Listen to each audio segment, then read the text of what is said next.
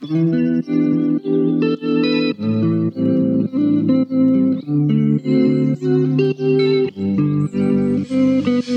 everyone, and welcome to today's episode of the Mindful Self Care Podcast. I am your host, Chelsea, and today we're going to talk about a topic that I've alluded to, I think, in a bunch of different episodes, and I finally feel like it's time for me to sit down and actually record it. And that is the concept of long term versus short term self care.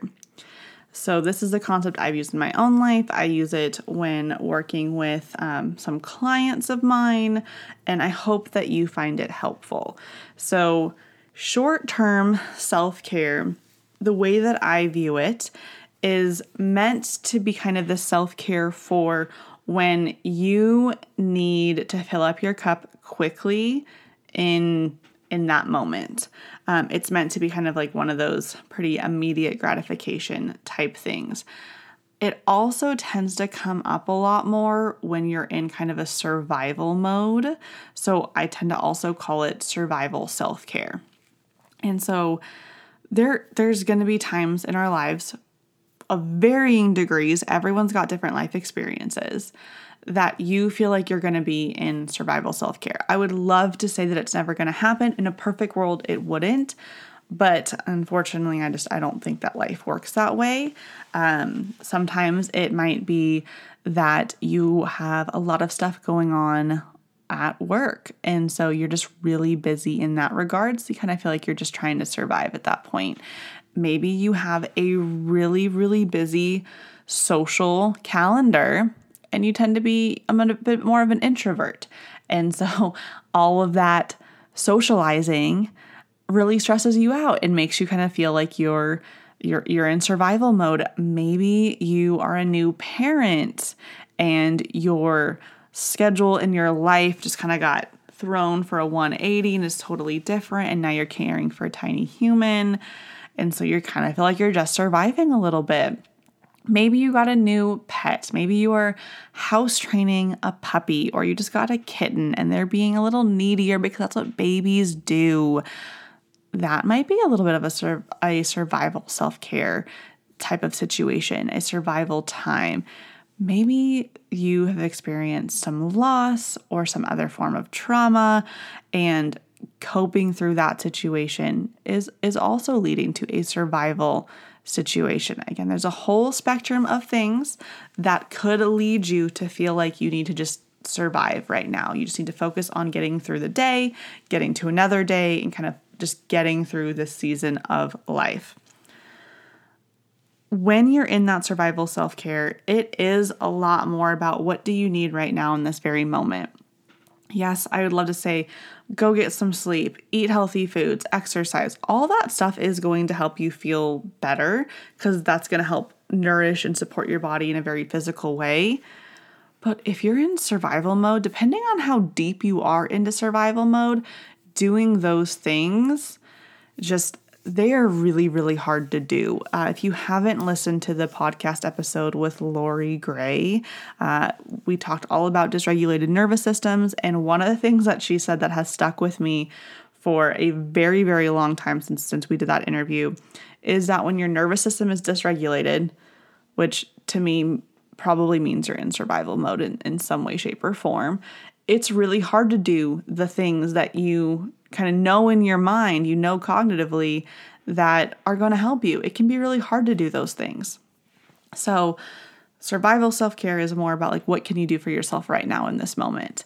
I know that there was a time where I was experiencing what I'm gonna say is a panic attack because um, it sure as heck felt, felt like one was coming on.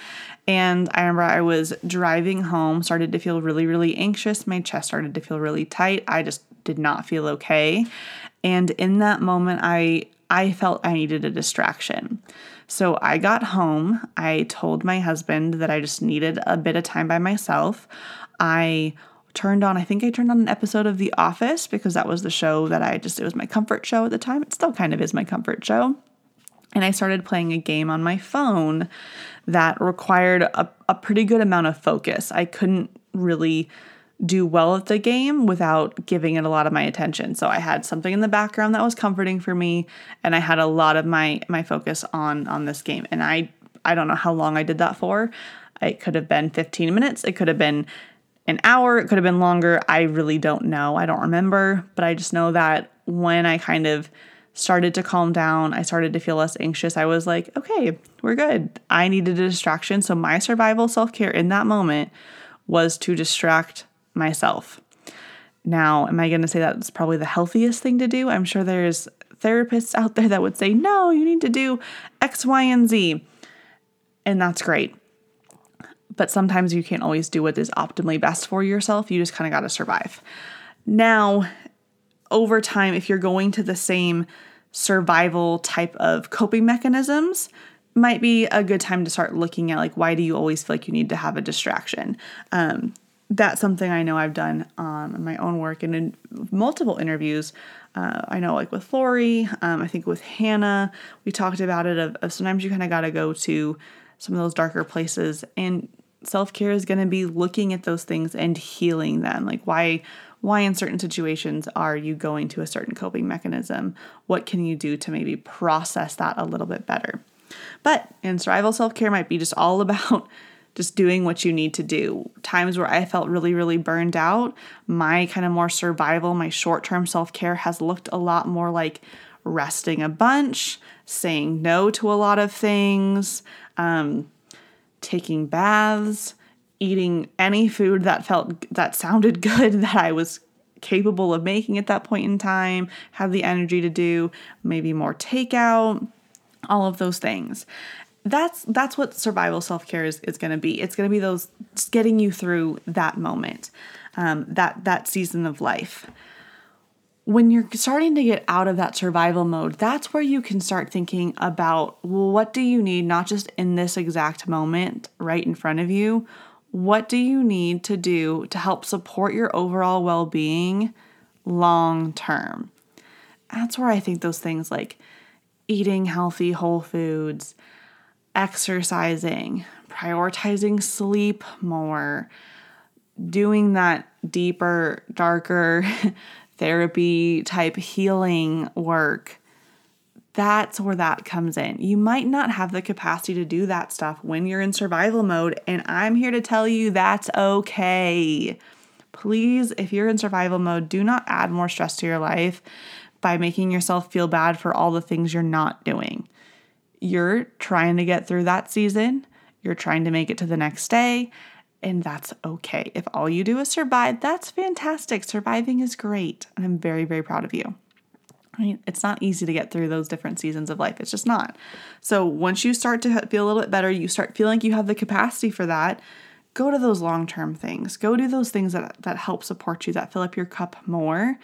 That might not always be the easiest thing to do. Like digging into uh, some of those darker things, going through therapy, th- those types of activities, they're not necessarily fun in the moment, but they have a bunch of benefits long term for your overall well being. Exercise, not necessarily always fun in the moment, uh, depending on what you're doing and how you feel about it, but it's good for your overall well being in the future.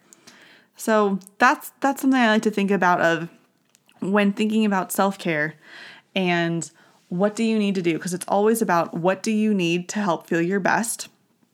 Thinking about if you have the capacity to look more longer term, or if you are really going to kind of say more and what do you need this very moment. It's a question you can ask yourself of do I have the energy to do something for myself that's might be kind of energy draining in this moment, but is going to benefit me in the future going forward? Or do I need to truly give myself some energy right here, right now. That's that's my that's my long term versus short term self care topic. Um, my thoughts on that. I would love to hear what you think. Uh, do you agree with what I'm saying? Do you do you have different thoughts? Is there been a time when you've had to choose between your immediate needs and uh, wanting to do something for yourself in the future for your overall well being. Let, let me know. You can answer the question about what you thought of the episode on Spotify, or you can message me at the Mindful Self Care on Instagram.